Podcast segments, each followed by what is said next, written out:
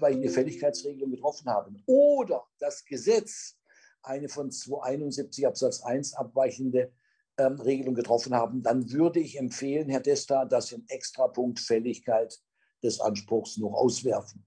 Normalerweise brauchen Sie die Fälligkeit nicht zu prüfen. Warum? Sofort, Normal, Normalfall ist es sofortige Fälligkeit. Ja? Also sofort mit der Entstehungsanspruch ist er auch fällig. Schauen Sie sich den 271 Absatz 1 an. Da steht, ähm, wo ist er denn überhaupt? Da. Ähm, ja. Ist eine Zeit für die Leistung weder bestimmt noch aus den Umständen zu entnehmen. Bestimmt kann ja auch gesetzlich bestimmt sein, ja, oder durch die Parteien bestimmt. So kann der Gläubige die Leistung sofort verlangen, also sofort mit der Entstehung. Der Schuldner ist sofort bewirkt, sofort mit der Entstehung, ist ja auch erfüllbar.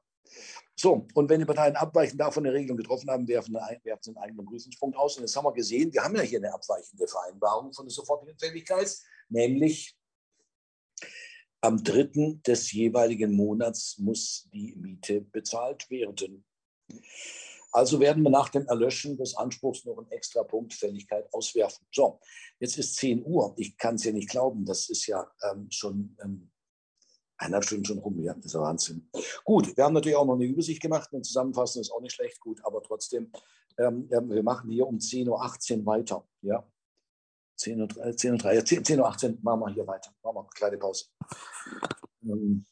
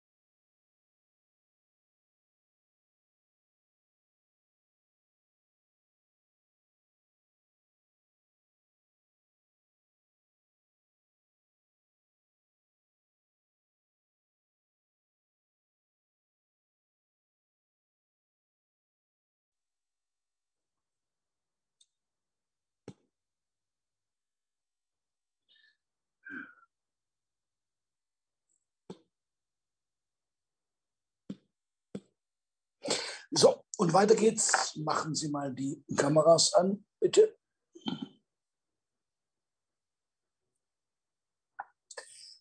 So, ähm, entstanden, erloschen, Fälligkeit, keine Einreden. Entstanden ist der Anspruch, wenn wir einen Mietvertrag haben, eine Einigung über die Merkmale des Mietvertrages haben wir. Ähm, Parteien steht fest, Gebrauchsüberlassungspflicht des V, Mietzinszahlungspflicht des M. Dann haben wir noch einen Nebenpunkt im Sinne 1954, diese Fälligkeitsregelung und ähm, die Befristung keine Wirksamkeitshindernisse. Jetzt habe ich natürlich Probleme, den Paragraphen 550 einzuordnen. Schauen Sie mal den Paragraphen 550 an, eine sehr seltsame Vorschrift. Da steht, wird der Mietvertrag für längere Zeit als ein Jahr nicht in schriftlicher Form geschlossen. Im Wege eines Umkehrschlusses können Sie aus dieser Formulierung entnehmen, dass ein Mietvertrag für länger als ein Jahr der Schriftform bedarf. Ja, das heißt, das Formerfordernis als Ausnahme vom Grundsatz der Formfreiheit ergibt sich auch im Umkehrschluss aus dieser Norm. Seltsam. Ja. So, jetzt haben wir, schauen Sie mal, wird der Mietvertrag für längere Zeit als ein Jahr nicht in schriftlicher Form geschlossen, so gilt er für unbestimmte Zeit. Ah ja. Das bedeutet, Mietvertrag ist nicht etwa nichtig, das ist eine Sonderregelung zu 125 Satz 1, sondern nur die Befristungsabrede entfällt. Gleichzeitig wird das ganze Ding verbunden mit einer gesetzlichen Zwangsänderung des Rechtsgeschäftsinhalts. Schauen Sie mal, da steht, die Kündigung ist doch frühestens zum Ablauf eines Jahres nach Überlassung des Wohnraums zulässig. Oh, das gilt ja nur für Wohnraum. Jetzt haben wir aber Geschäftsraummiete. Jetzt müssen wir wieder nach hinten blättern. Das ist die Systematik zu Paragraph 578 und da werden wir feststellen, in 578 Absatz 1 wird auf 550 Bezug genommen, aber nur für Grundstücke, haben wir auch nicht. Aber im 578.2 wird wieder auf den 578 Absatz 1 verwiesen. Das wäre also die Kette, wie sie zur Formbedürftigkeit des Mietvertrages gelangen, weil er hier für länger als ein Jahr gelten soll. Aber wie gesagt, ähm, ähm, nur die Befristungsabrede wäre dann nicht wenn die Form nicht eingehalten worden wäre, nicht der ganze Mietvertrag. Deshalb habe ich ein bisschen Probleme, das unter Wirksamkeitshindernisse zu prüfen. Aber wo soll ich sonst prüfen? Ja, wo sonst? Und deshalb packen wir es halt mal dahin. Ja, so, der Anspruch ist entstanden. Jetzt könnte der Anspruch wieder erloschen sein. Und zwar gemäß 536 Absatz 1 infolge eines Mangels der Mietsache. Gemäß 536 Absatz 1 ist die Einwendungsgrundlage. Kraftgesetzes tritt die Minderung ein. Sie können quasi zuschauen, wie sich der, Minder, der, der, der Mietzins für jeden Tag, für jede Stunde, für jede Minute Kraftgesetzes mindert. Gemäß 536.1 infolge eines Mangels der Mietsache. So, Voraussetzungen. Anwendungsbereich des 536 Absatz 1, zeitliche Zäsur, abüberlassene Mietsache, haben wir. Wirksamer Mietvertrag haben wir, Mangel der Mietsache im Sinne von 36 Absatz 1, jede von den Mietern nachteilige Abweichung der ist von der Sollbeschaffenheit. Ähm, das ist hier bei diesen Mängeln an den sanitären Anlagen und am Dach und an Fenstern ist das gegeben. Dann muss der zur Zeit der Überlassung der Mangel schon vorhanden gewesen sein oder später im Laufe der Mietzeit entstanden sein. Das ist der Tribut, den wir zahlen müssen an die Qualifizierung des Mietverhältnisses als Dauerschuldverhältnis.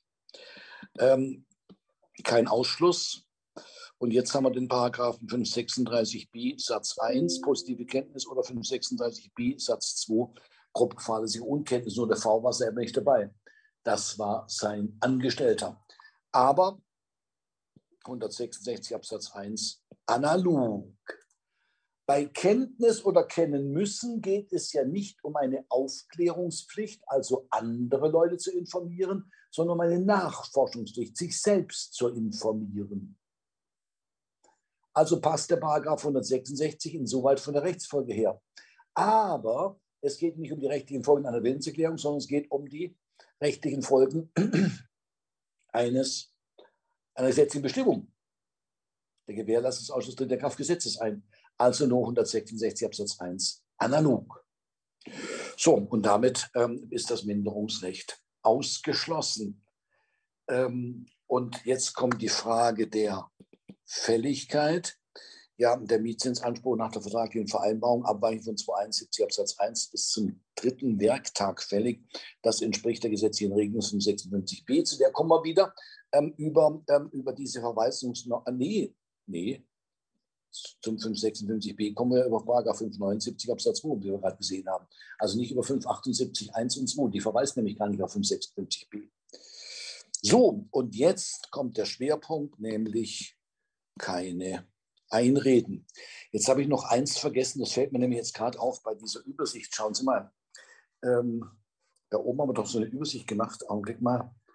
Ähm, da ist sie. Da ist sie, die Übersicht.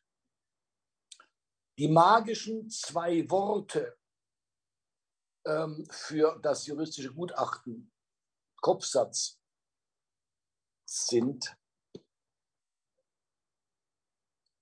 ähm, das bezieht sich natürlich jetzt nicht auf Fall 16, ja. den machen wir mal weg hier. Und Fall 17 auch nicht. So, die magischen ähm, zwei Worte sind gestützt auf um Gottes Willen, wenn es um das Thema geht, Sicherung des Leistungsvollzugs durch Einreden, dann benennen Sie bitte im Zusammenhang mit der jeweiligen Einrede, auf welchen Gegenanspruch, welchen konkreten Gegenanspruch oder welche konkreten Gegenansprüche sich Sie, Sie, Sie ähm, das jeweilige Zurückbehaltungsrecht stützen. Das können auch mal mehrere sein. Das werde ich im nächsten Fall gleich zeigen.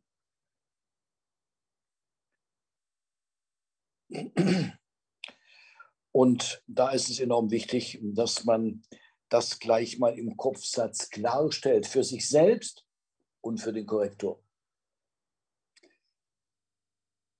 Ich habe mal früher unter Kampfbedingungen Klausuren schreiben lassen.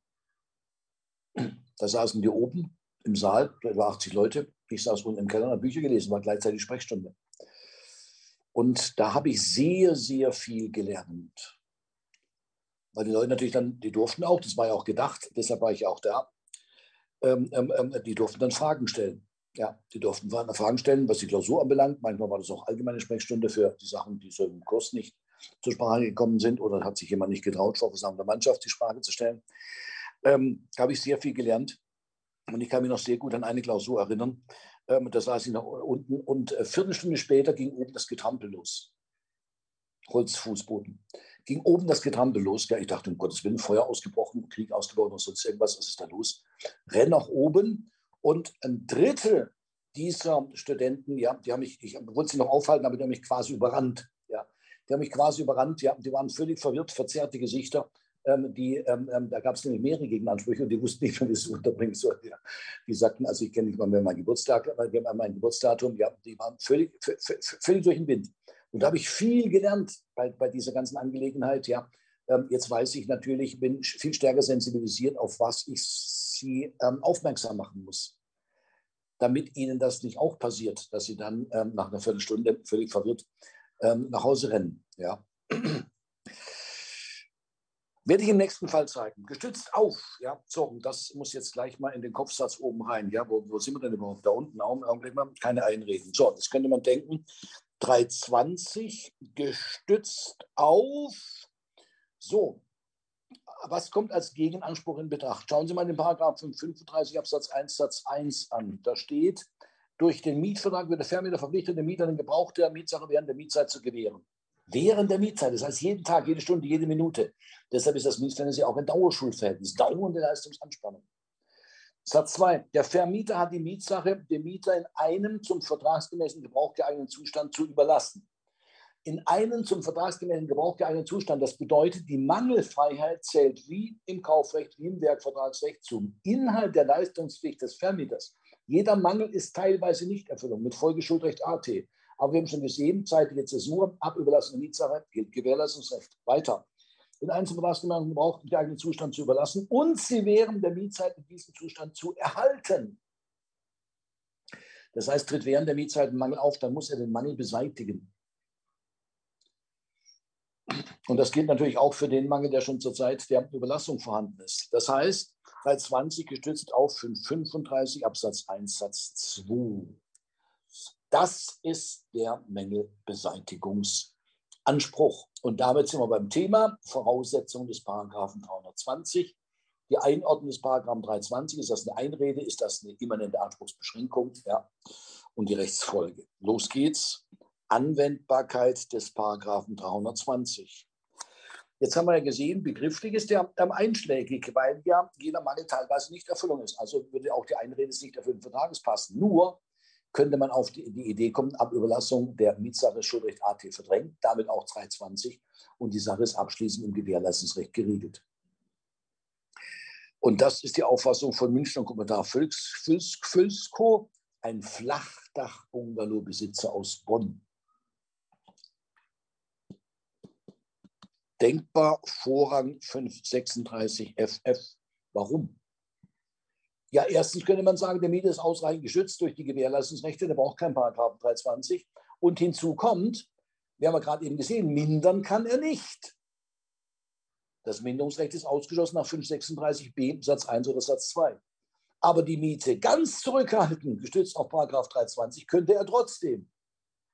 Da könnte man doch glatt gehen, äh, äh, äh, denken mit dem Paragraphen 320 wird dieser Gewährleistungsausschluss durch 536b konterkariert, hintergangen. Durchstoßlegende. Gut. Richtig ist es.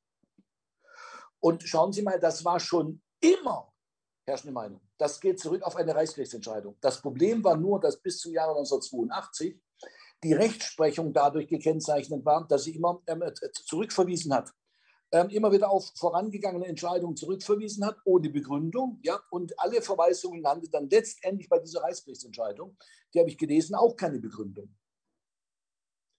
Und das war das Neue. Schauen Sie mal unten diese BGH-Entscheidung an, BGH 82, 22, 42, allerdings zum Pachtrechtergang. Das war das Neue an dieser BGH-Entscheidung, dass sie erstmals diese Anwendbarkeit des 320 gestützt auf den Mängelbeseitigungsanspruch neben dem Gewährleistungsrecht sauber begründet hat. Da muss ein Anwalt sich offenbar auf die Hinterbeine gestellt haben ja, und hat hier beim BGH rumargumentiert, das geht nicht. Und deshalb musste der BGH dann erstmals im Jahr 1982 das begründen. Aber es war schon immer herrschende Meinung.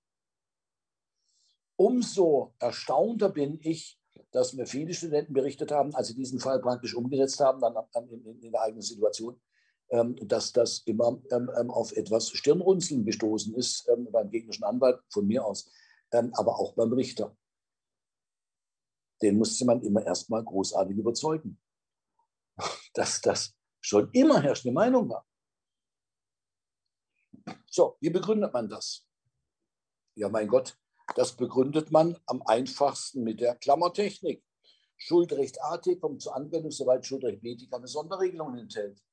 Jetzt kennt Schuldrecht BT keinen dem 320 entsprechenden Rechtsbehelf. Wir haben die Minderung, wir haben das Kündigungsrecht, wir haben Schadensersatzansprüche, wir haben Aufwendungsersatzansprüche, aber wir, wir haben im, im Mietrecht keine dem 320 entsprechende Regelung. Dafür ist Schuldrecht da. Also greifen wir zurück auf Schuldrecht. So, das ist eine relativ formale Argumentation. Jetzt ähm, kommt schon die Wertung rein, nämlich die unterschiedliche Funktion. Die 536 FF erfassen die Schlechtleistung in der Vergangenheit. 320 ist ein Druckmittel für die Zukunft. Es geht darum, den Vermieter für die Zukunft ähm, zu vertragsgerechtem Verhalten anzuhalten und deshalb halte ich, die Mietzins, den halte, halte ich den Mietzins zurück, bis der Mangel beseitigt ist. Das ist eine ganz unterschiedliche Funktion. Das ist das schönste Argument. Das ist das schönste Argument. Das eine orientiert sich an der Vergangenheit, das andere ist als Druckmittel für die Zukunft gedacht. Deshalb müssen diese beiden Regelungsbereiche nebeneinander anwendbar sein. Und ein bisschen über Tellerrand rüber gucken, nämlich die Parallele zum Kaufrecht und Werkvertragsrecht. Wir werden im Kauf- und Werkvertragsrecht noch zeigen, dass man gestützt auf den jeweiligen Mängelbeseitigungsanspruch sehr wohl den Kaufpreis bzw. den Werklohn zurückhalten darf. Und wenn das im Kaufrecht und im Werkvertragsrecht so ist, wäre man unstreitig dann muss auch im Mietrecht sein. Denn Kaufrecht, Werkvertragsrecht und Mietrecht sind insoweit vom Gewährleistungsrecht her gleichgeschaltet, als in allen Fällen ähm, die Mangelfreiheit zum Inhalt der Leistung nicht gehört und deshalb in allen Fällen es einen Mängelbeseitigungsanspruch gibt.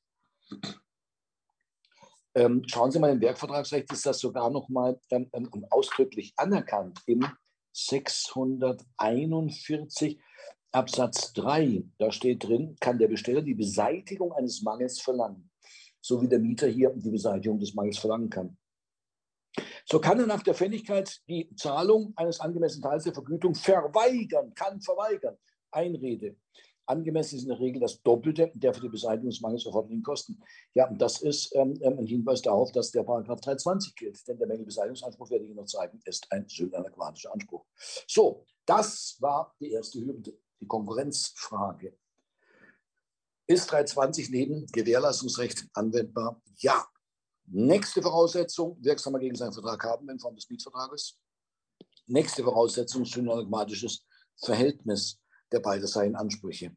Jetzt macht hier der V den Anspruch auf Zahlung des Mietzinses geltend und der macht den Anspruch aus 35 Absatz 1 Satz 2 geltend auf Beseitigung dieser Mängel.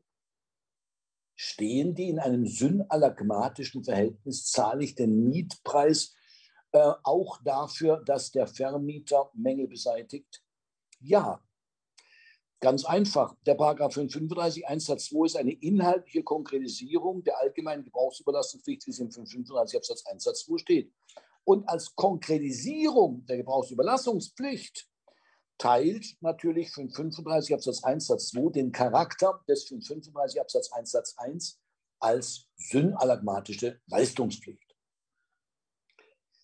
Im Kaufrecht werden wir ein bisschen anders argumentieren. Da werden wir sagen, der 439 Absatz 1 ist die Fortsetzung des ursprünglichen Erfüllungsanspruchs, so wie der ursprüngliche Erfüllungsanspruch im Sinne aller steht zur Kaufpreiszahlungspflicht dann eben auch der Mängelbeseitigungsanspruch. Hier dagegen argumentieren wir mit dem Hinweis auf die Konkretisierungsfunktion des 535 Absatz 1 Satz 2. So, und jetzt brauchen wir eine fällige und durchsetzbare Gegenforderung. Durchsetzbar steht nicht im Gesetz, ja, ähm, erfolgt aber aus, dem, ähm, aus der Funktion des Paragraphen 320 mit dieser Geltmachung der Einrede üben Sie ja Erfüllungsdruck aus. Du kriegst deine Leistung nur, wenn du meinen Anspruch erfüllst. Das ist Erfüllungsdruck. Und Erfüllungsdruck äh, veranstalten mit einer Forderung, die gar nicht ähm, durchsetzbar ist, dürfen Sie natürlich nicht. So, erste Voraussetzung, Gegenforderung aus 535 1 Satz 2 muss bestehen. Und jetzt kommt unser Flachdach-Bungalow-Besitzer aus Bonn wieder, Münchner Kommentar Fülz Q, und sagt, wenn ihr schon den ähm, 320 neben 536 FF entgegen meiner Auffassung anwendet, dann müsst ihr zumindest den Mängelbeseitigungsanspruch ebenso ausschließen, wie ihr das Minderungsrecht ausgeschlossen habt. Ähm, das geht nicht. Also der 535 Absatz 1 Satz 2 ist ausgeschlossen nach 536b. Weil sonst dieses, dieser Ausschlusstatbestand fürs Minderungsrecht umgangen würde. Ähm, das lehnen wir natürlich ab. Argument, Wortlaut 536b erfasst, schauen Sie das an, erfasst nur die Rechte aus 536, das wäre das Minderungsrecht, was ja genau genommen gar kein Recht ist, sondern eine rechtsvernichtende Einwendung. Und 536a, das ist ein Recht, nämlich der Schadenersatzanspruch. Da steht nichts vom Mängelbeseitigungsanspruch. Hinzu kommt die unterschiedliche Funktion von 536, 536a, die hier erwähnt sind im 536b. Die sollen nämlich erfassen die Schlechtleistung der Vergangenheit und dem Paragraphen, äh, und dem Paragraphen, Verzeihung, dem Paragraphen, dem Paragraphen 35 Absatz 1 Satz 2, der Dienst der Wiederherstellung des Äquivalenzfällen zwischen Leistung und Gegenleistung für die Zukunft. Wunderschönes Argument. Wunderschönes Argument. Köhler hat mal einen Aufsatz geschrieben in der JZ zu allen Ausschlusstatbeständen, hat die alle mal ein bisschen abgeklopft. Die ganzen Gewährleistungsausschlusstatbestände, Kaufrecht, Mietrecht, Werkvertragsrecht, Schenkungsrecht. Und da sagt er auch zum 536b, das kann nicht sein, dass der den Mängelbeseitigungsanspruch ausschließt. Und hat das richtig plastisch geschildert. Er sagte nämlich, wenn Sie mit 30 anderen durch die Wohnung getrieben werden vom Makler, dann sollten Sie nicht zum Makler gehen und sagen, ähm, ähm, ähm, schauen Sie mal hier die ganzen Mängel an den Fenstern, an den Türen und so weiter und so fort. Ja? Ähm, die werden aber schon noch beseitigt, bevor ich da einziehe. Das sollten Sie nicht tun. Warum? Der Makler wird sofort sein Notizbuch zücken und wird Sie fragen, wer waren Sie nochmal? Ich bin Professor Köhler aus Passau. Ah ja, sagt der Makler, ähm, das darf ich mir noch mal kurz notieren. Und dann schreibt er dahinter, Professor Köhler ist gleich notorischer Querulant. Der kriegt die Wohnung niemals. Diese Erfahrung muss der Köhler gemacht haben, als er von Passau nach ähm, ähm, ähm, München mit seiner Katze Pepsi umgezogen ist. Ja, dass er nämlich in Passau mit seiner Katze Pepsi abends an der Leine spazieren gegangen zu sein, äh, äh, spazieren gegangen zu sein und ist ab und zu noch in ein Wirtshaus eingekehrt und hat noch ein paar Bierchen getrunken. Ja. Sehr sympathisch. Ja. Habt ihr noch nie gesehen, aber der schreibt, äh, äh, also hat sehr, sehr, sehr äh, äh, sympathische Art und Weise zu schreiben, fast schon wie Lorenz. Ähm, ja, also der muss diese Erfahrung gemacht haben. Ja. Nee, nee, da halten Sie ganz äh, schön Stille. Da halten Sie ganz schön Stille. Ja, äh, loben würde ich die Wohnung nicht. Das würde ich machen. Da sagen Sie, ja, dieses Loch in der Wand, herrlich. Man kommt sich wirklich vor wie im Krieg. Toll, ja. Wie wenn da jetzt gerade eine Granate reingefahren wäre. Also ganz tolle Wohnung, das ist eine richtige Abenteuerwohnung. Sagt der Makler, ja, Sie sehen das richtig. Das ist ein Abenteuer. Die Wohnung ist ein Abenteuer. Ja, das eine Fenster äh, ist da rausgerissen, ähm, ähm, zieht wie Hechtsuppe. Super, ja, super, immer frische Luft. Loben sollen sie das nicht. Warum? Sonst wird dieser Schrott zum vertragsgemäßen Gebrauch und dann ist gar kein Mangel mehr gegeben. Ja? Aber die Devise lautet Schnauze halten einziehen. Und das Erste, was sie machen, nachdem sie eingezogen sind, ist die Mietzahlung komplett einstellen. So macht man das. So fördert man die Kooperationsbereitschaft der Vermieter und sorgt dafür, dass diese Wohnungen in vernünftigen Zustand äh, versetzt werden, bevor sie in Volkseigentum umgehen, äh, übergehen. Ja?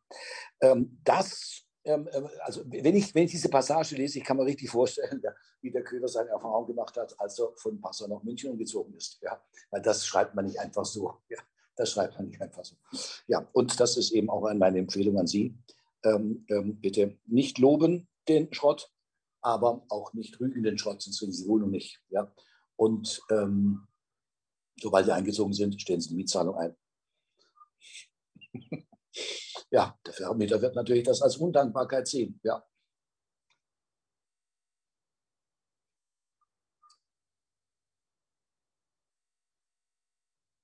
Was unterscheidet den Menschen vom Tier? Die produktive Tätigkeit. Und die geht ja den Vermietern ab, wenn sie ihren Lebensunterhalt mit arbeitslosen Einkommen bestreiten. Das kann, immer, kann schon mal sein, dass die dann so etwa eine quere Sicht von der Welt bekommen. Ja. Nein, nein, nein, nein, nein. Das ähm, ähm, ist die Strategie. Also der ist nicht ausgeschlossen. Das wäre noch schöner. Wortlaut, unterschiedliche Funktionen und wie gesagt, ähm, ähm, ähm, die Not des Mieters, die Wohnung zu kriegen. Ja? Deshalb muss er sich hüten, hier da großartig rumzurügen. Äh, ja. So. Die nächste Frage ist nach die nach der Fälligkeit. Jetzt kommt zum Schwur. Was ist dieser ähm, Passus am dritten im Voraus muss die Miete gezahlt werden? Ist das eine Vorleistungspflicht? Ja, dann könnte der Mieter die Mängelbeseitigung äh, erst verlangen, nachdem er die Miete gezahlt hat. Oder ist das eine bloße Fälligkeitsbestimmung? Ich würde mal mit der herrschenden Meinung, gut, herrschende Meinung ist jetzt relativ, weil es gibt eine BGH-Entscheidung aus dem Jahre 2010. Nur der BGH sich da überhaupt nicht argumentativ mit der Frage auseinandergesetzt. Er hat noch nicht mal die verschiedenen äh, äh Standpunkte zitiert. Ja? Ähm, das ist so eine BGH-Entscheidung, tut mir leid, kann ich nicht ernst nehmen. Kann ich nicht ernst nehmen. Da haben sich äh, Minimum 198 ähm, äh, Leute mit beschäftigt, mit dieser ähm, Frage, ob das eine Fälligkeitsbestimmung ist oder die Begründung einer Vorleistungspflicht. Wenn man sich den Wortlaut anguckt, schauen Sie mal, also jetzt bei der gesetzlichen Regelung steht großartig drüber Fälligkeit der Miete. Also ich würde mich mal daran halten. Der normale Ablauf ist ja, der Vermieter überlässt den Raum und ich fange an, Miete zu bezahlen. Und an diesem prinzipiellen Ablauf will der 556b nichts ändern. Er tut nur die Fälligkeit nach vorne verlegen. Aber nicht etwa bedeutet das, dass die Miete erstmal zahlen muss und dann kriegt er den Gebrauch der Mietsache überlassen. Nein, das ist eine bloße Fälligkeitsregelung. Andere Ansicht viele, gebe ich durchaus zu. Ähm, gut, aber in unserem Fall wäre ja dann spätestens ähm, ähm, ähm, ähm, also dann wäre dann spätestens mit Ablauf des Juli hätten wir ja dann diese Fälligkeit des Nachlieferungs, des Nachlieferungsanspruchs. Gut, ähm, ähm, ja, bitte. Und Durchsetzbarkeit, das ist ungeschriebene Voraussetzung, das werde ich im nächsten Fall noch genauer zeigen. Damit haben wir fällige und durchsetzbare Gegenforderung. Und jetzt ist die Frage, kein Ausschluss des Paragraphen 23, der kann natürlich vertraglich ausgeschlossen werden, passen Sie aber auf, da ist ja Ausdruck des Funktionärs in allermaßen in AGB, es geht da nichts. Gell? Ähm, ja, und er kann gesetzlich ausgeschlossen sein. Und da haben wir zunächst mal den Paragraphen 320 Absatz 2. Wir haben gesehen, teilweise Leistung ist auch die mangelhafte Leistung. Jetzt ist natürlich die in der Praxis enorm wichtige Frage, wo liegt die Grenze der Unverhältnismäßigkeit? Wie viel Miete darf ich zurückhalten? Jetzt könnte man auf die Idee kommen, ja, ich darf so viel Miete zurückhalten, wie die Menge Beseitigung kostet. Nein, mehr. Warum? Stichwort Druckmittelfunktion Druckmittelfunktion des Paragraphen 320. Indem ich die Miete zurückhalte, ähm, übe ich Druck aus auf den Vermieter, zu vertragsgerechtem Verhalten zurückzukehren. Und deshalb dürfen Sie den drei- bis fünffachen Mängelbeseitigungsaufwand zurückhalten. Den drei- bis fünffachen Mängelbeseitigungsaufwand. Und das gegebenenfalls neben der Minderung oder wie in unserem Fall, wenn das Minderungsrecht ausgeschlossen ist, dann eben alleine den Paragraphen 320. Und ich kann mich noch sehr gut daran erinnern, ähm, als mir der gegnerische Anwalt geschrieben hat. Ich habe natürlich, ähm, ähm, bitte, ich bin ein netter Mensch, aber wenn mich jemand versucht zu verarschen, dann wäre ich rabiat. Dann kann ich auch nicht mehr aufhören. Gegebenenfalls, bis die Leute ruiniert sind. Ja. Ähm, tut mir schrecklich leid, aber das ist so. Ja, ich tue ja auch andere Leute nicht nerven, also sollen sie gefälligst mich nicht nerven. Das muss ich mir nicht bieten lassen. Ja. Schreibt der ähm, Knilch mir doch glatt. Sie als Jurist sollten wissen, dass man wegen fehlender Beleuchtung in der Toilette und wegen einer nicht schließenden Tür nicht die ganze, Minder, äh, die ganze Miete mindern kann. Schreibt mir der Knilch. Sie als Jurist, der wusste ganz genau, dass ich Anwalt bin. Dann habe ich ihm zurückgeschrieben, Sie als Rechtsanwalt sollten den Unterschied zwischen Minderung und Zurückbehaltungsrecht kennen. Der kannte diesen Unterschied nicht. Der meinte, er müsste jetzt im Namen seines Mandanten Klage erheben. Ja. Ähm, ähm, unglaublich, ja, unglaublich. Ja. Nach der Verhandlung kam er nebenbei bemerkt in devote hundische Haltung, wie damals Habeck in Katar, kam er an und fragte ganz schüchtern, was ich alles unterrichten würde. Mittlerweile hat er sich offenbar erkundigt. Ja. Ähm, das ist wirklich unglaublich. Das ist wirklich unglaublich. Dass in der Praxis das nicht bekannt ist und ähm, ähm, ähm drei bis fünffache Mängelbeseitigungsaufwand, sehr wohl kann ich wegen ähm, äh, nicht äh, Beleuchtung der Toilette. Schauen Sie mal, der sagte glatt, äh, sagte der zu mir, äh, das ist auf, Aufgabe des Mieters, ähm, die Glühbirnen auszuwechseln, wenn die nicht mehr funktionieren. Dann sagte ich, wie bitte?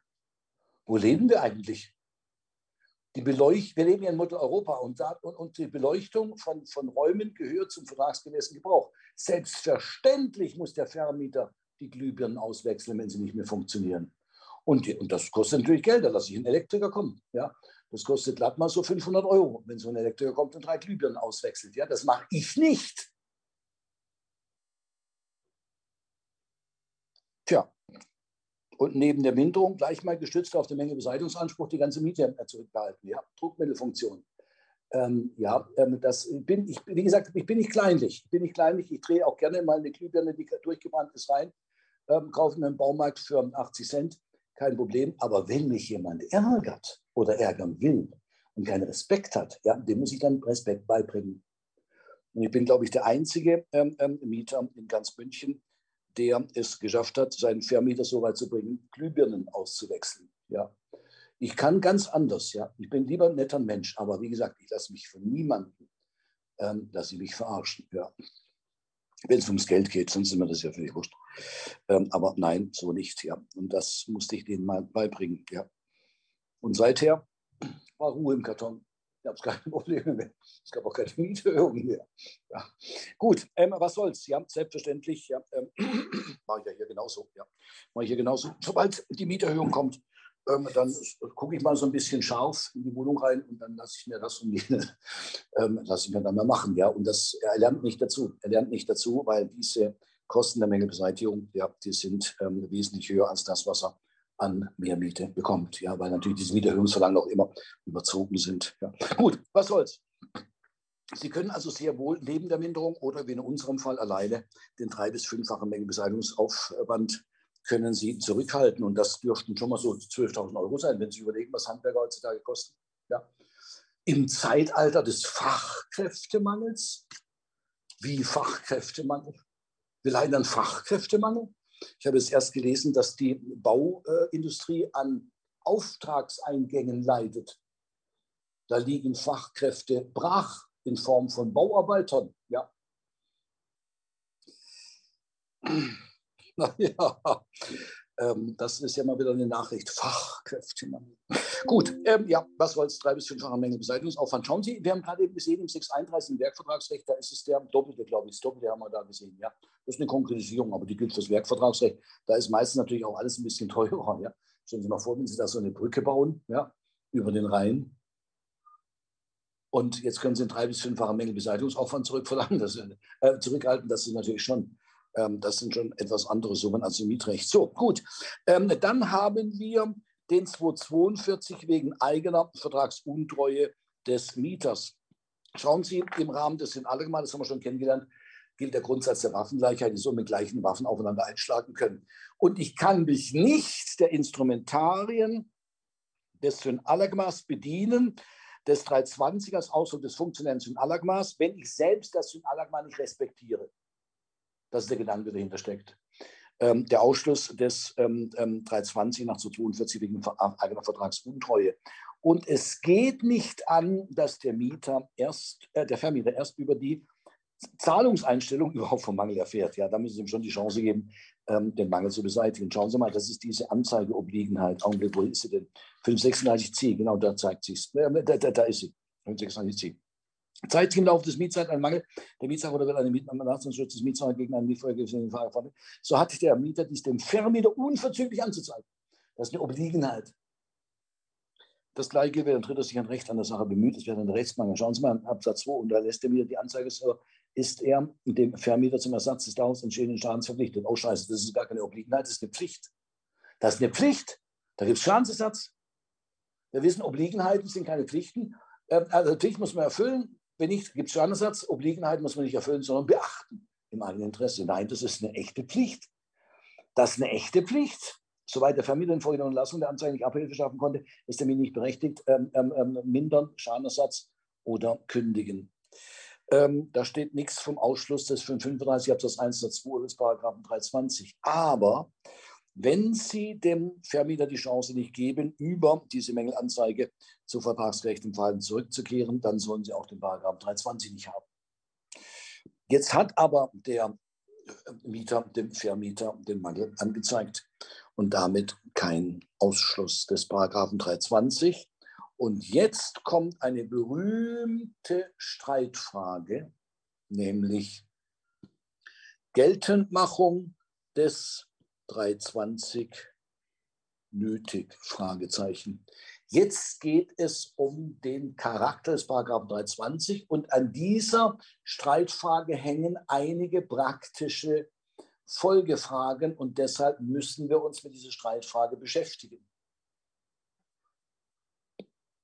Nach der wohlherrschenden Meinung ist der Paragraph 320 eine echte Einrede und Einreden, wissen Sie, sind Gestaltungsrechte. Damit die Gestaltungswirkung eintritt, muss das Einrederecht dann auch ausgeübt werden. Und das bedeutet, Prozesswahl ist der Paragraph 320 nur beachtlich, wenn der M sich auf den 320 beruft oder die außergerichtliche Geltmachung des Paragraphen 320 von einem der Beteiligten zum Prozessstoff gemacht worden ist. Das ist diese berühmte prozessuale Formulierung. Warum ist das eine echte Einrede? Die also nur beachtlich ist im Prozess, wenn sich der M auf die Einrede beruft. Das ist einmal der Wortlaut des Paragraphen 320. Da steht brettelbreit drin, kann verweigern.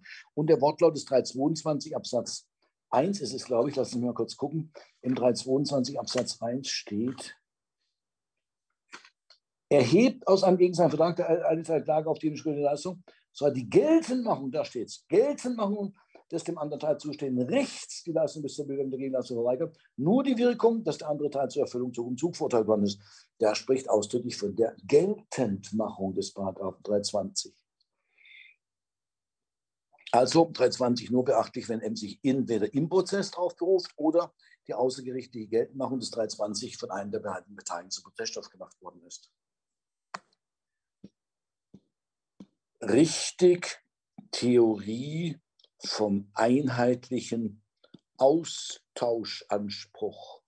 Das heißt, der Paragraph 320 ist nicht eine Einschränkung, die ich von außen an den synalagmatischen Anspruch herantrage und durch Geltendmachung dem Anspruch die Durchsetzbarkeit nehme und eine, durch, eine Zug- und Zugverurteilung ähm, erzwinge damit, sondern der Paragraph 320 ist eine immanente Anspruchseinschränkung der Gestalt, dass im Rahmen des gegenseitigen Vertrages synalagmatische Ansprüche von vornherein nur Zug und Zug zu erfüllen sind. Dann muss ich mich auf diese immanente Anspruchsbeschränkung nicht berufen, damit sie gilt. Sie ist ja immanent und wirkt damit wie eine Einwendung, die von Amts wegen zu berücksichtigen ist. Nur halt jetzt nicht im Sinne eines Erlöschungsgrundes, sondern im Sinne einer Durchsetzbarkeitshemmung. Warum ist diese Auffassung 320 als immanente Anspruchsbeschränkung? Warum ist die besser? Ja, erstens ähm, ist der Paragraph 320 Ausdruck des funktionalen Synalagmas als Fortführung des genetischen Synalagmas. Ähm, und diese Theorie vom einheitlichen Austauschanspruch entspricht natürlich mehr dem funktionellen Synalagma, dass ähm, so wie die eine Verbindlichkeit nur um der anderen übernommen, äh, um, um der anderen willen übernommen worden ist, ist gleich genetisches Synalagma, dann auch die eine nur um die anderen willen erfüllt werden kann. Das heißt, synalagmatische Ansprüche im Rahmen von gegenseitigen Verträgen bestehen von vornherein nur Zug um Zug.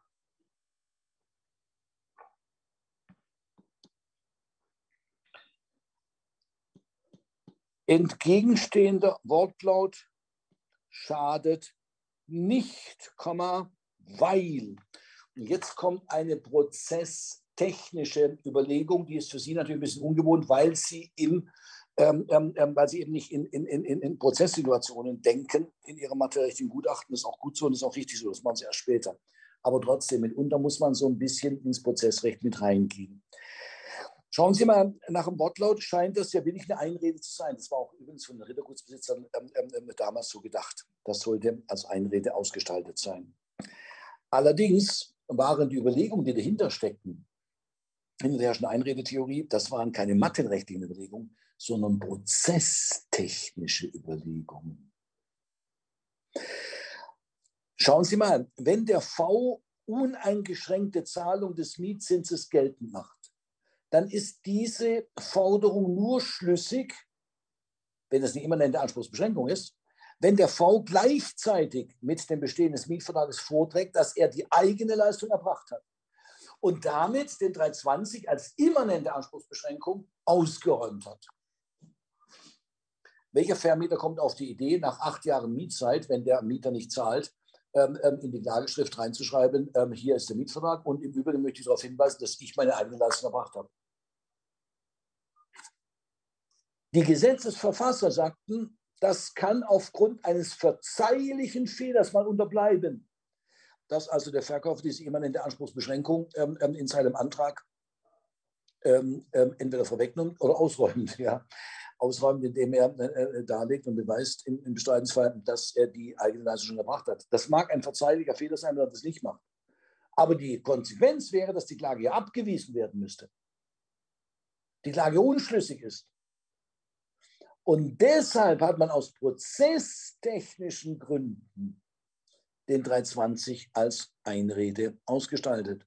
Und diese prozesstechnischen Erwägungen sind ähm, mit der Einführung des richterlichen Fragerechtes obsolet geworden.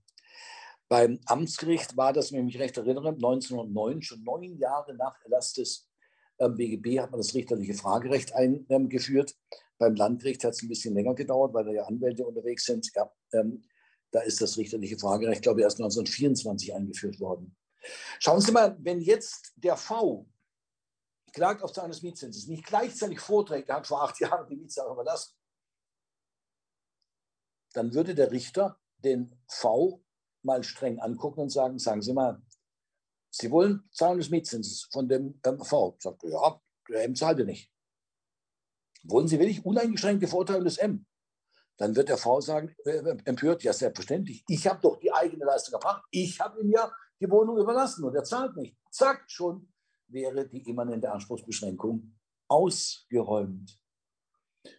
Mit dem richterlichen Fragerecht gibt es die Konsequenz des verzeihlichen Fehlers nicht mehr, dass die Klage abgewiesen werden müsste. Ja, ähm, natürlich darf der Richter nicht befangen sein und sich auf eine Seite stellen ja, und dem quasi dann den, den Antrag schlüssig machen. Ja.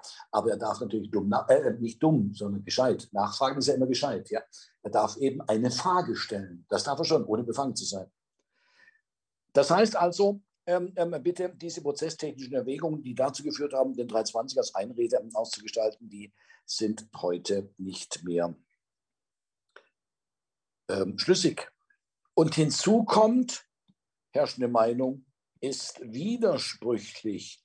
Schauen Sie mal, jetzt schlagen wir den Bogen zum Fall 13. Und deshalb ist es wichtig, dass ich das mit Ihnen hier mache. Im Fall 13 haben wir gesehen, dass der Paragraph 320 allein durch sein Bestehen den Verzug hindert. Es also Sache des Klägers ist, um den Verzug im Prozess schlüssig darzulegen, dass er den 320 ausgeräumt hat oder dass der 320 gar nicht besteht, zum Beispiel wegen einer Vorlastungspflicht oder weil er ausgeschlossen worden ist von den Parteien wirksam. Das heißt, bei den Verzugsfolgen behandelt die ganz herrschende Meinung der 320 als immanente Anspruchsbeschränkung, die, um den Verzug schlüssig zu machen, vom Kläger ausgeräumt werden muss durch den Hinweis auf das eigene in anderem Verzug begründenderweise erfolgte Angebot. Bei der Hauptforderung dagegen fordert die gleiche herrschende Meinung, dass sich der Paragraph 320, äh, dass der Beklagte sich auf den 320 beruft. Und damit wird der Richter in eine schizophrene Situation gebracht. Der muss eine widersprüchliche Entscheidung treffen. Denn bei der Hauptforderung darf er den 320 nur berücksichtigen, wenn der Beklagte sich darauf beruft, andernfalls uneingeschränkte Verurteilung. Bei den Verzugsfolgen dagegen muss er den 320 quasi von Amts wegen berücksichtigen, weil es Sache des V ist, um den Verzug schlüssig zu machen, den 320 auszuräumen. Das haben wir gelernt im Fall 13. Und damit haben wir eine widersprüchliche Situation, in der sich der arme Richter befindet. Ja. Das ist eine absolut überzeugende, schlüssige Argumentation. Aber das Problem und gleichzeitig das Glück für uns ist, dass Larenz Schiss hat vor seiner eigenen Auffassung, vor den Konsequenzen seiner eigenen Auffassung. Und schon macht Larenz einen Rückzieher und sagt, das ist zwar eine immanente Anspruchsbeschränkung, aber prozessual muss sich der Beklagte auf diese immanente Anspruchsbeschränkung berufen, damit sie Beachtung findet. Das heißt also, ich muss nicht, nicht deshalb darauf berufen, auf den 320 im Prozess, weil er eine Einrede wäre, sondern weil der Gesetzgeber diese ähm, diesen Hinweis im Prozess nun einmal wollte. Da sehen Sie, dass Larenz mit seiner Kritik an der herrschenden Meinung auf halber Strecke ähm, ähm, ähm, stehen bleibt, Schiss hat vor den Konsequenzen seiner Auffassung und dann gleich wieder zurückrudert. Während Esser Schmidt an der Roten Katerschmiede in Bremen Dort machen Juristen solche Saubereien wie Sozialwissenschaften nebenher. Ja? Also unglaublich. Ähm, ähm, ähm das ist eine wahre rote Kaderschmiede. Ja. Ähm, ist der Schmidt dagegen, der ist konsequent, der zieht das bis zum bitteren Ende durch. Ja? Ähm, spätestens in der Zwangsverstreckung wird er aber dann über seine eigenen Füße fallen. Ja, das kann ich Ihnen sagen. Ähm, gut, aber was soll's ja? Ähm, bitte, damit kann es im Ergebnis letztendlich offen bleiben ähm, muss ich mich jetzt prozessual darauf berufen, was eine Einrede ist oder weil der Gesetzgeber ähm, den Hinweis auf die immanente Anspruchsbeschränkung prozessual haben wollte, ist letztendlich völlig wurscht. So, ähm, jetzt bin ich schon mal gefragt worden, ja, um Willen braucht man das alles. Ja, selbstverständlich brauchen Sie das. Das ist doch fürs Verständnis. Jetzt, Sie haben jetzt gerade den Bogen geschlagen zum Fall 13. Und warten Sie mal ab, bis wir den Fall durchhaben. Ähm, gut, so, und die Rechtsfolge, ähm, Rechtsfolge ist jetzt Zug um Zugvorteilung 322 Absatz 1. Das heißt, ähm, der M muss erst zahlen Zug um Zug gegen Mängelbeseitigung. Wann entfällt die Einrede des 320er dann, wenn die Mängel beseitigt sind? Oder wenn das Mietverhältnis beendet ist, weil dann kann ja der Vermieter nicht mehr Mängel beseitigen. Ja? Oder, das ist die neueste Entscheidung des BGA, wenn der Mieter ähm, den Vermieter an der Mängelbeseitigung hindert. Der findet es ganz schick, weniger Miete zu bezahlen. Es will der Vermieter kommen und die Mängel beseitigen, sagt der Mieter nur um eine Leiche. Das ist meine Wohnung, da kommen Sie hier nicht rein und schon gar nicht mit Handwerkern. Ich will den Staub nicht, ich will den Krach nicht. Ja. Da sagte der BGH, Freundchen, wenn du dem Vermieter nicht die Möglichkeit gibst zur Mängelbeseitigung, dann verlierst du den Paragraphen 320 wegen treuwidrigem Verhalten. So, in unserem Fall dauerte das Mietverhältnis gemütlich fort. Also ähm, bitte besteht die Einrede und damit kommt es letztlich darauf an, wie der M sich im Prozess aufführt. Ja? Ob er sich auf 320 beruft oder ähm, ob ähm, er nicht sich darauf beruft. Das wäre die Hauptforderung. Also entweder uneingeschränkte Verurteilung oder Verurteilung Zug und Zug. So, und jetzt kommen wir zur Nebenforderung. Das wäre auf Zahlung von Verzugszinsen. Und da beginnen wir mit dem weitergehenden Anspruch aus 288 Absatz 2. Schauen Sie sich den mal an, 288 2. Jetzt kriegen wir noch einen kleinen Nachschlag zum Recht der Verzögerung der Leistung. Ähm, 300, äh, 288, wo ist er denn? Da. Schauen Sie mal Absatz 2. Bei Rechtsgeschäften, an denen ein Verbraucher nicht beteiligt ist, ein Verbraucher nicht beteiligt ist. Das müssen also beide Unternehmer sein. Beträgt der Zinssatz für Entgeltforderungen 9% über den Basiszinssatz, unterstreichen Sie mal das Wort Entgeltforderung. Dick und fett. Entgeltforderung ist immer die Gegenleistung in Geld für eine ähm, Leistung, die der andere schuldet. 9 Prozentpunkte über den Basiszinssatz ähm, da muss man natürlich wissen, dass damals der Basiszinssatz relativ ähm, niedrig war. Also ist nicht so niedrig wie heute. Ja. Ähm, bitte, was ist der Sinn und Zweck des Paragraphen 288 Absatz 2? Warum plötzlich 9 Prozentpunkte über den Basiszinssatz? Das sind die Erfahrungen, die man gemacht hat mit der Renovierung ähm, der Ostgebiete. Große Bauträgerfirmen haben da Häuser hochgezogen, Häuser renoviert und haben die bauausführenden Firmen in ähm, den neuen Ostgebieten nicht bezahlt. Warum nicht? Damals war der Verzugszins 4%. Der lag unterhalb ähm, der, äh, der Zinsen, die man an die Bank bezahlen musste, wenn man einen Kredit aufgenommen hat. Also sagte sich der Bauträger, dann lasse ich lieber diese Forderung gegenüber den bauausführenden Firmen stehen und zahle Verzugszins von 4% statt Bankzins von 8%. Massenweise hatten wir das in den neuen Ostgebieten. Und die Konsequenz war, dass viele dieser bauausführenden Firmen, das waren Handwerksunternehmen mit drei, vier Leuten, bankrott gegangen sind eine Pleitewelle, eine Insolvenzwelle. Nach Habeck ähm, werden die Leute natürlich nicht insolvent, sie arbeiten nicht mehr ähm, und produzieren nicht mehr. Ja. Ähm, ja, aber das ist natürlich nicht die Realität, lieber Herr Habeck, Eitler Fatzke, mit 500.000 ähm, Euro schweren Hoffotografen. Ähm, gut, das war die Konsequenz. Und deshalb hat man das hochgeschraubt auf 9 Prozentpunkte.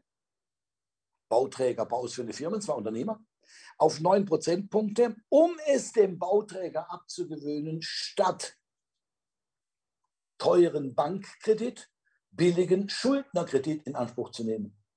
Das war der Hintergrund. Ähm, sobald ein Verbraucher beteiligt ist, schauen Sie mal den 288 Absatz 1 an, eine Geldschuld, unterstreichen Sie mal dick und fettes Wort Geldschuld. Geldschuld geht viel weiter. Schauen Sie mal, der Anspruch auf Rückzahlung des Darlehens ist eine Geldschuld, aber keine Entgeltforderung. Warum? Die Rückzahlung des Darlehens ist nicht die Gegenleistung für die Gebrauchsüberlassung, sondern die Gegenleistung für die Gebrauchsüberlassung ist die Zinszahlung. Also eine Geldschuld, es geht viel weiter, ist während des Versuchs zu verzinsen. Der Versuchszins beträgt für das Jahr 5 Prozentpunkte über den Basiszinssatz. Immerhin noch 5 Prozentpunkte. Die 9 Prozentpunkte, das war eine klare Aussage gegen unternehmerische Gläubiger, die eben ähm, billigen Schuldnerkredit in Anspruch genommen haben, statt teuren Bankkredit. So, so kam das zustande. So, aus 288.2, diesen Normtrick brauchen wir, weil wir jetzt gleich dann mit einer teleologischen Reduktion des 288 Absatz 2 konfrontiert werden. So, los geht's. Anwendbarkeit. Ja, 281 ist nicht speziell, der regelt einen ganz anderen Schadensposten, Schadensersatz statt der Leistung. Dann brauchen wir ähm, ähm, ein Rechts, nee, dann brauchen wir eine Entgeltforderung. Brauchen wir eine Entgeltforderung? Ja, hier geht es um den Mietzins, das ist das Entgelt für die Gebrauchsüberlassung aus einem Rechtsgeschäft, an dem ein Verbraucher nicht beteiligt ist. Jetzt dürfte aber der Architekt Verbraucher sein. Denn die Vermieterei hat mit seiner Architektentätigkeit als unternehmerische Tätigkeit nichts zu tun. Und damit Wortlaut 288 Absatz 2 minus. Und jetzt könnte man auf die Idee kommen, teleologische Reduktion des 288.2 zugunsten des Verbrauchergläubigers. Wenn der Verbraucher Schuldner ist, dann selbstverständlich keine 9 Prozentpunkte der arme Verbraucher. Ja. Ähm, ähm, aber wenn der Verbraucher, wenn der, wenn der Gläubiger Verbraucher ist, warum sollen wir nicht dem Verbraucher dann die 9 Prozent, die höheren äh, Verzugszinsen geben? Warum nicht? Dafür spricht, Normzweck, haben wir gerade gehört, den Schuldner anzuhalten, statt billigen Gläubigerkredit, äh, statt teuren Bankkredit billigen Gläubigerkredit in Anspruch zu nehmen. Und das passt natürlich auch wenn der Gläubiger Verbraucher ist. Hinzu kommt der allgemeine Rechtsgedanke, dass der Verbraucher ähm, ähm, ähm besser stehen soll als ein Unternehmer. Jetzt stünde er plötzlich schlechter. Der Unternehmergläubiger kriegt nämlich 9% über den Basiszinssatz, der Verbrauchergläubiger nur 5%. Das wäre ja ein Widerspruch. Ja, das ist eine Auffassung, die man nach der Schuldrechtsreform ähm, vertreten worden ist. Die ist ein bisschen untergegangen, die Auffassung. Ich finde es aber wunderbar, das so ein bisschen zu diskutieren, um sich da auf diese Merkmale zu, ähm, äh, diese, die, ja, auf, diese, auf diese, diese Merkmale ein bisschen plastischer zu machen. Wenn man, äh, es ist ja häufig so, dass Sie eine Norm erst richtig verstehen, wenn, wenn es um äh, einen streitigen Anwendungsbereich geht. Ja? Ähm, dann fragt man nach einem Normzweck. Wann frage ich schon nach einem Normzweck einer Norm, wenn die glatt durchgeht, wenn man da glatt äh, drunter subsumieren kann? Ja? Richtig ist mit der herrschenden Meinung, diese theologische Reduktion abzulehnen. Argument Normzweck. Normzweck. Und ähm, mein Gott, ich finde die Argumentation der herrschenden Meinung gar nicht so gut. Ja, Normzweck sei dem Umstand Rechnung zu tragen, dass im unternehmerischen Verkehr häufig mit Fremdkapital gearbeitet wird und dann eben teurer Bankkredit gezahlt werden muss. Und deshalb sollen auch mehr Verzugszinsen ähm ähm, ähm, ähm, ähm, ersetzbar sein. während ein Verbraucher in der Regel nicht mit Fremdkapital arbeitet. Das kriegt ein Verbraucher auch gar nicht. Gehen Sie mal zur Deutschen Bank und sagen, oh, schlechtes Beispiel, ja, da, da hängen Sie ja mit, der, mit, der, mit, dieser, mit dieser Postbank mit zusammen. Gehen Sie mal zur Commerzbank und äh, wollen eine, eine Million Euro haben, ja, um so ein bisschen rumzuspekulieren als Verbraucher werden Sie definitiv nicht kriegen. Gehen Sie als Herr Schneider zur Commerzbank und sagen, Sie wollen 1,8 Milliarden, um ähm, die Innenstadt von Leipzig zu verschönern. Ja, die werden Ihnen nachgeschmissen. Merken Sie was? Merken Sie was? Ja, ähm, eben. Und wenn der Verbraucher gläubiger ist, dann passt der Normzweck nicht. Ja. Ähm, mein Gott, das kann man so sehen. Aber ich finde die teleologische Reduktion finde ich auch gar nicht schlecht. Ja. Gut, aber was soll's? Wir folgen natürlich der herrschenden Meinung. Was interessiert uns das? Und damit sind wir aus 288 Absatz 2000 ähm, und ähm, landen dann bei, werden wir bescheidener, wohl nur noch 5 Prozent, also bei 288 Absatz 1. Anwendbarkeit, auch hier eben 281.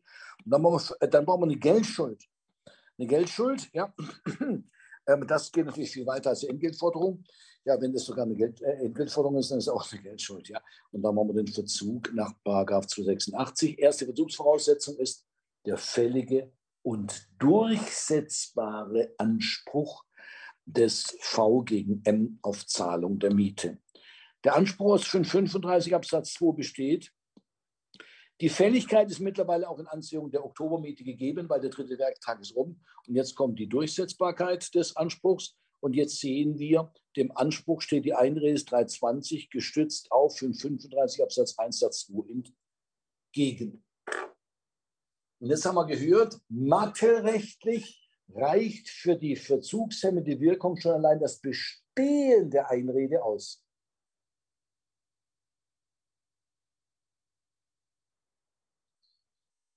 Im Gegenteil, im Charakter als Gestaltungsrecht muss nicht geltend gemacht werden. Für die verzugshemmende Wirkung. Mit der Besonderheit, dass natürlich der V die Möglichkeit haben muss, den 320 auszuräumen, weil der Ausdruck des Allemaß ist und damit praktisch immer besteht. Ja? Indem er die eigene Leistung, äh, indem er äh, vorträgt, die eigene Leistung in anderen Weise vorgetragen zu haben, oder dass der der immer ausnahmsweise vorleistungspflichtig ist. Ist er ja nicht. Hier ist der Paragraph 320 nicht ausgeräumt worden von dem V im Prozess. Und damit ist die Klage im Hilfs-, äh, nicht im Hilfsantrag, im Nebenantrag auf zahlende Verzugszinsen abzuweisen. Fazit.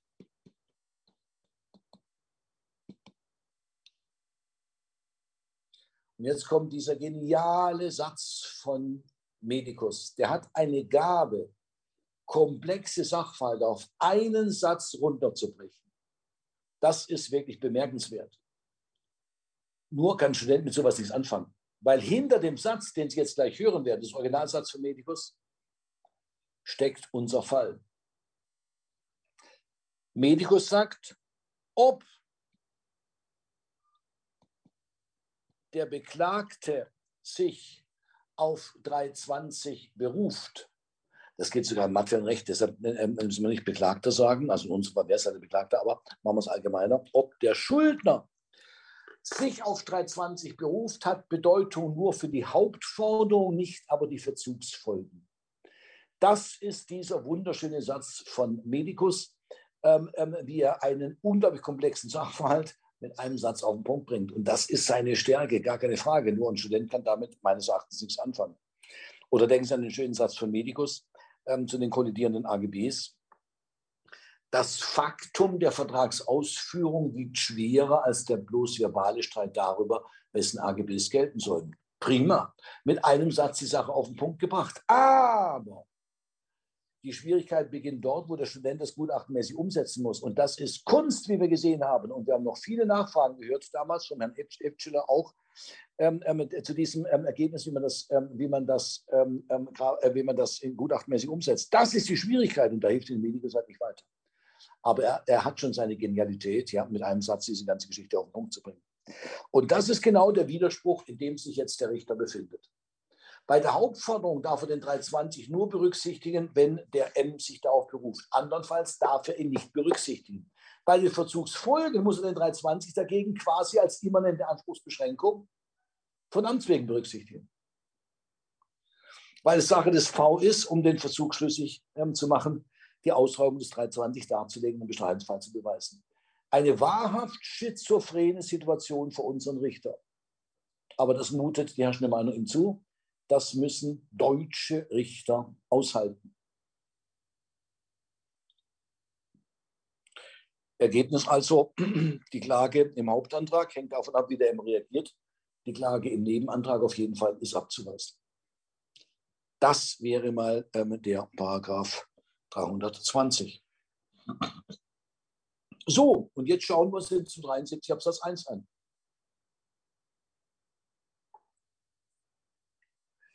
Das ist Gegenstandsgebiet, wo ist er denn, ähm, des Falles, ähm, des Falles äh, 17. Mit dem Zeug. Los geht's. Fall 17, jetzt werden wir zum, zu 73 Absatz 1 gelangt, zu seinem Verhältnis zu 73.2, 369 und 1000 und dem Verhältnis zu Paragraph 320 und werden noch ein bisschen den 320 mitschleppen, werden es gleich sehen. Ja. Das gleichzeitig nochmal eine Kurzfassung vom Fall 16. Los geht's. Der Fernverkehrsunternehmer Berthold Blech. Ein Fernverkehrsunternehmer, der dürfte Kaufmann sein als Fernverkehrsunternehmer. Ja. Dessen Buchhaltung ist nicht zu bestreiten mit einem Schuhkarton Ausgaben und einem Schuhkarton Einnahmen. Also ähm, Bertolt Blech, hier ist der Bertolt Blech. Lässt die und Instandsetzungsarbeiten an seinen Fahrzeugen in ständiger Geschäftsverbindung. Was ist denn das? Ja, das ist die Wiederkehr von selbstständigen Verträgen, nicht etwa aufgrund eines ähm, Rahmenvertrages. Dann hätte man einen Wiederkehrschuldfällen, aber trotzdem stehen natürlich die einzelnen Verträge in einem gewissen Zusammenhang. Ja. In ständiger Geschäftsverbindung, von dem eine kleine Autoelektrikwerkstatt betreiben, Ulrich Businger ausführen. Kleine Autoelektrikwerkstatt, ja, der kommt aus mit zwei Schuhkartons. Eins für die Ausnahmen, eins, äh, Ausgaben, eins für die Einnahmen. Also haben wir hier den Ulrich Usinger. Das heißt, der ist nicht Kaufmann. Und ähm, ja, die Rechnung des Usinger waren nach den jeweiligen Reparaturaufträgen 14 Tage nach Abholung des reparierten Fahrzeugs zu bezahlen. Jetzt haben wir endlich mal eine Vorlastungspflicht. Das ist eine echte Vorlastungspflicht. Wenn Sie zahlen müssen, erst nachdem Sie das, den LKW abgeholt haben, dann ist natürlich klar, dann muss der MU erstmal dieses Ding hier ähm, herstellen. Wo habe ich denn überhaupt diese Parteien? Wie heißen die hier? Augenblick mal, ähm, irgendwo hatte ich doch. Das war jetzt Fall 16. Ähm, das wäre natürlich blöd, wenn ich jetzt kein Bildchen hier habe. Ach du, da, da ist Bildchen. So heißen die B und U, genau. Ähm, ja. Ähm, bitte, was? Ähm, ähm, ähm, ja, der, der, das heißt, der U muss erstmal die Karre rausrücken. Dann erst darf er eine Rechnung stellen und 14 Tage später muss die bezahlt werden. Das heißt, der U ist vorleistungspflichtig und damit ist 320 draußen. So, weiter geht's. Ähm, ähm, am 16.12.2022 übergab Blech dem Usinger seinen holländischen Lastkraftwagen Teerberges F1200 zur Wartung. Das ist Arbeit an etwas Vorhandenem, die Schaffung von einem neuen, also ist das ein Werkvertrag. Das heißt, erstens, Sie schließen einen Werkvertrag am 16.12., 16.12., was 22. Werkvertrag 631 FF. Und jetzt haben wir hier diese Vorleistungspflicht. Ja? Wir haben diese Vorleistungspflicht des U. Ähm, ähm, ähm, Rechnung erst 14 Tage nach Abholung des reparierten Fahrzeugs zu bezahlen. Am 16.12. und so weiter. Als ein Angestellter am 2.1.2023 abholen wollte. Jetzt kommt zweitens am 2.1.23, da geht es um Herausgabe des fertigen reparierten LKW Terberges F1200. Verweigerte Usinger die Herausgabe der Begründung, es stehe noch eine Rechnung aus einer früheren Reparatur, also ein anderer Reparaturauftrag in Höhe von 1000 Euro offen, diese müssen erst beglichen werden. Schauen Sie mal, das hier ist 631 Absatz 1 alt. Und diesen Anspruch 631 alt wieder offenbar dem Herausgabeanspruch entgegenhalten. Und hier haben wir 631 neu. Der stellt sicherlich im Signal mal überhaupt keine Frage. Aber in Anzählung 631 neu ist der U vorleistungspflichtig. Damit ist sein Vergütungsanspruch erst dann fällig, wenn er die Karre ausgeliefert hat und zwei Wochen rum sind. Erst dann darf er die Rechnung stellen. Vorher ist der Anspruch nicht fällig. Ja? Das heißt, 631 neu, ähm, ähm, ähm zwar synalagmatisch, aber 320 minus bei Vorleistungspflicht, 631 alt, das wäre die einzige Chance, weil da ist offenbar das reparierte Fahrzeug rausgegeben worden. Der ist also offenbar fällig. So, weiter. Ähm, ähm, so, zudem haben wir in den Prüfungen in unserer Buchhaltung ergeben, dass die noch offene Werklohnforderung mit Ablauf des 31.12.2022 verjährt sei, weshalb nicht mehr zur Zahlung verpflichtet sei. Ah, jetzt kommen wir endlich zur Frage der Durchsetzbarkeit der Gegenforderung. Schauen Sie mal, der steht die Verjährungseinrede entgegen, 214 Absatz 1. und so wenig wie die Aufrechnung mit einer Einrede behafteten Forderung möglich ist, so wenig ein Zurückbehaltungsrecht, weil Zurückbehaltung und Aufrechnung sind funktionsgleich.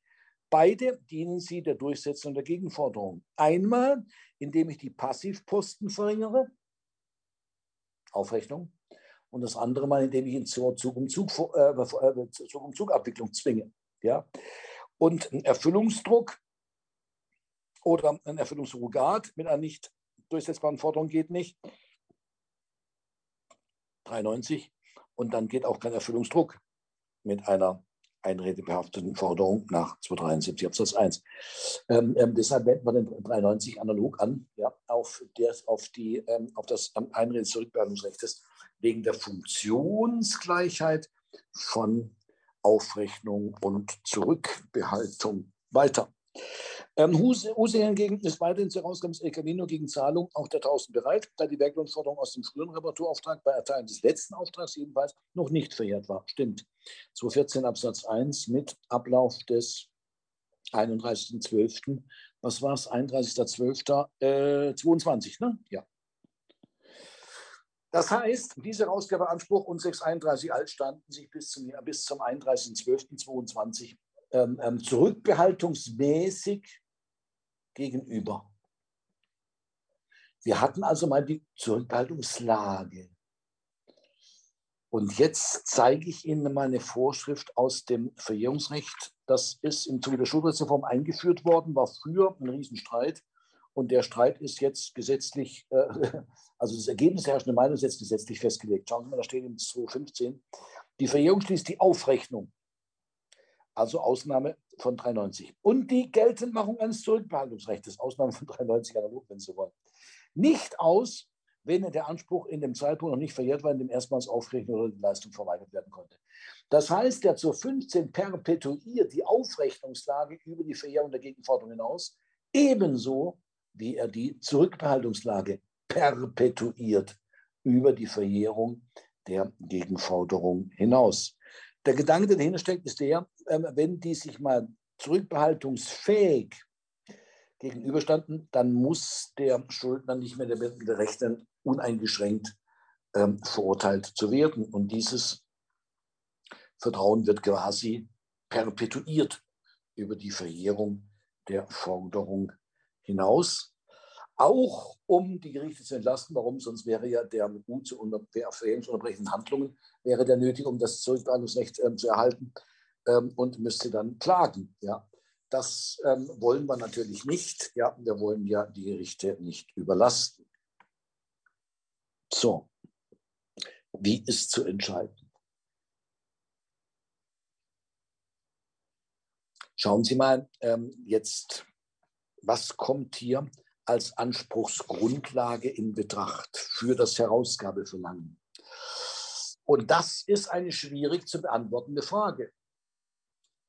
Dass der Werkunternehmer das Werk herstellen muss und dass der andere den Werklohn zahlen muss, das steht so im Gesetz, ja, keine Frage. 631, schauen Sie mal 631 an. 631, da steht, durch den Werkvertrag wird der Unternehmer zur Herstellung des versprochenen Werkes, also Reparatur des Autos, der Besteller zur Entrichtung der vereinbarten Vergütung verpflichtet. Da steht nichts davon, dass er dann das reparierte Auto auch zurückgeben muss. Jetzt können wir das vielleicht rauslesen aus 633 Absatz 1. Schauen Sie mal, der Unternehmer hat dem Besteller das Werk frei von Sach- und Rechtsmängeln zu verschaffen. Das ist schon mehr. Das Auto reparieren ist die eine Geschichte. Den Reparaturerfolg dem Besteller zu verschaffen, das heißt ja wohl, dass es eben das reparierte Auto gibt.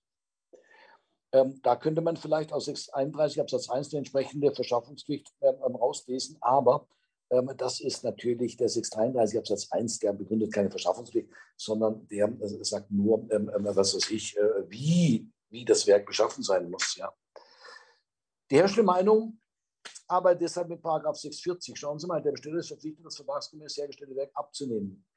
Abnahme ist körperliche Entgegennahme und Billigung als im Wesentlichen vertragsgemäße Leistung.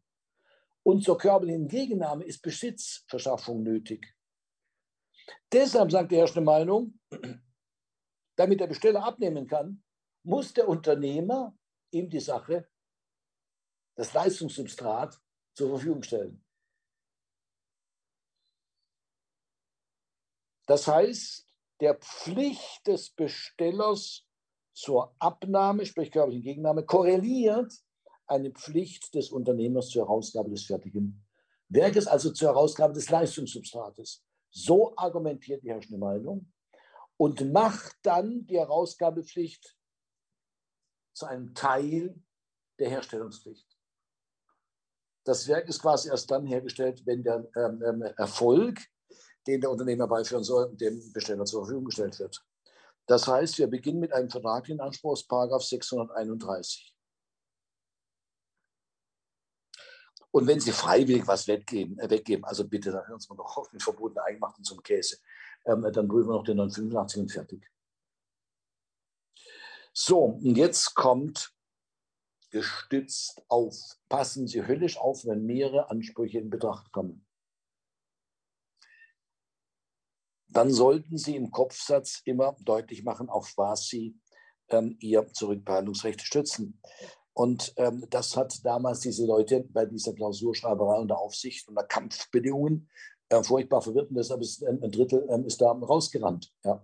Hat mich glatt überrannt, konnte nicht mehr aufhalten. Die waren verloren. Für diesen Tag waren die verloren, komplett. Ja, kamen nach Hause, mussten erstmal einen Kasten Bier trinken, um sie wieder rund zu beruhigen. Ähm, schauen Sie mal, jetzt werden wir prüfen gegenüber dem Paragraphen ähm, 631, den 320, gestützt auf die Werklohnforderungen 631 alt und 631 neu. Ja, damit beginnen wir, müssen wir beginnen, entsprechend unserem Bildchen, was wir gemalt haben, von links nach rechts die Sache durchprüfen, weil der 320 eben als ähm, ähm Ausdruck des Funktionärs in allgemein speziell ist. So, wenn wir da rauskippen, dann könnte man denken, ähm, ähm, ähm äh, 369 ähm, Absatz 1 HGB gestützt auf das gleiche wieder, die Werklohnforderungen, alt und neu. Dann probieren wir es mit zu 73 Absatz 1 gestützt auf. Die Werklohnforderungen, alt und neu. Dann 273 Absatz 2 gestützt auf, und jetzt nur so ein bisschen ähm, Fantasie walten lassen. Schauen Sie mal den Paragraphen zu 73 Absatz 2. ähm, wer zur Herausgabe des Gegenstands verpflichtet ist, ja, der US zur Herausgabe des Terrorgesetzes 1200 verpflichtet, hat das gleiche Recht wenn ihm ein fälliger Anspruch wegen Verwendungen auf den Gegenstand oder wegen eines ihm der verursachten Schadens zusteht. Verwendungen auf den Gegenstand, um Gottes Willen, was ist denn das? Das könnte 304 sein beim Annahmeverzug. Das könnte 670 sein, ähm, GOA, und das können sogar noch die Paragraphen 994 F selbst sein. Hier sehen Sie, Gegenanspruch kann nur ein Verwendungsersatzanspruch sein. Ähm, ein Vergütungsanspruch ist kein Verwendungsersatzanspruch. Deshalb scheiden 631 alt und, äh, alt und neu aus. So, das wäre also mal der Plan zur Prüfung des vertraglichen Anspruchs auf 631. Dann kommt 985. 320 können Sie vergessen denn der 985 als gesetzlicher Anspruch kann niemals ein synalagmatischer Anspruch sein. Wie denn? Also das ist abwegig, den 320 hier anzuprüfen. Aber den 273 Absatz 1 gestützt auf, den 273 2 gestützt auf und den 1000 gestützt auf, den dürfen wir prüfen. Wobei 1000 gestützt auf Paragraph 994 FF, ähm, das ist ähm, ja der einzige, auf den Sie den stützen können. Ähm, äh, den zu 73.1 und zu 73.2, da können Sie wieder stützen auf die ähm, ähm, 631 ähm, Forderungen, beziehungsweise 73 Absatz 2, auf die drei hier. Das hier ist ein Musterfall zum zu 73.1 und 2.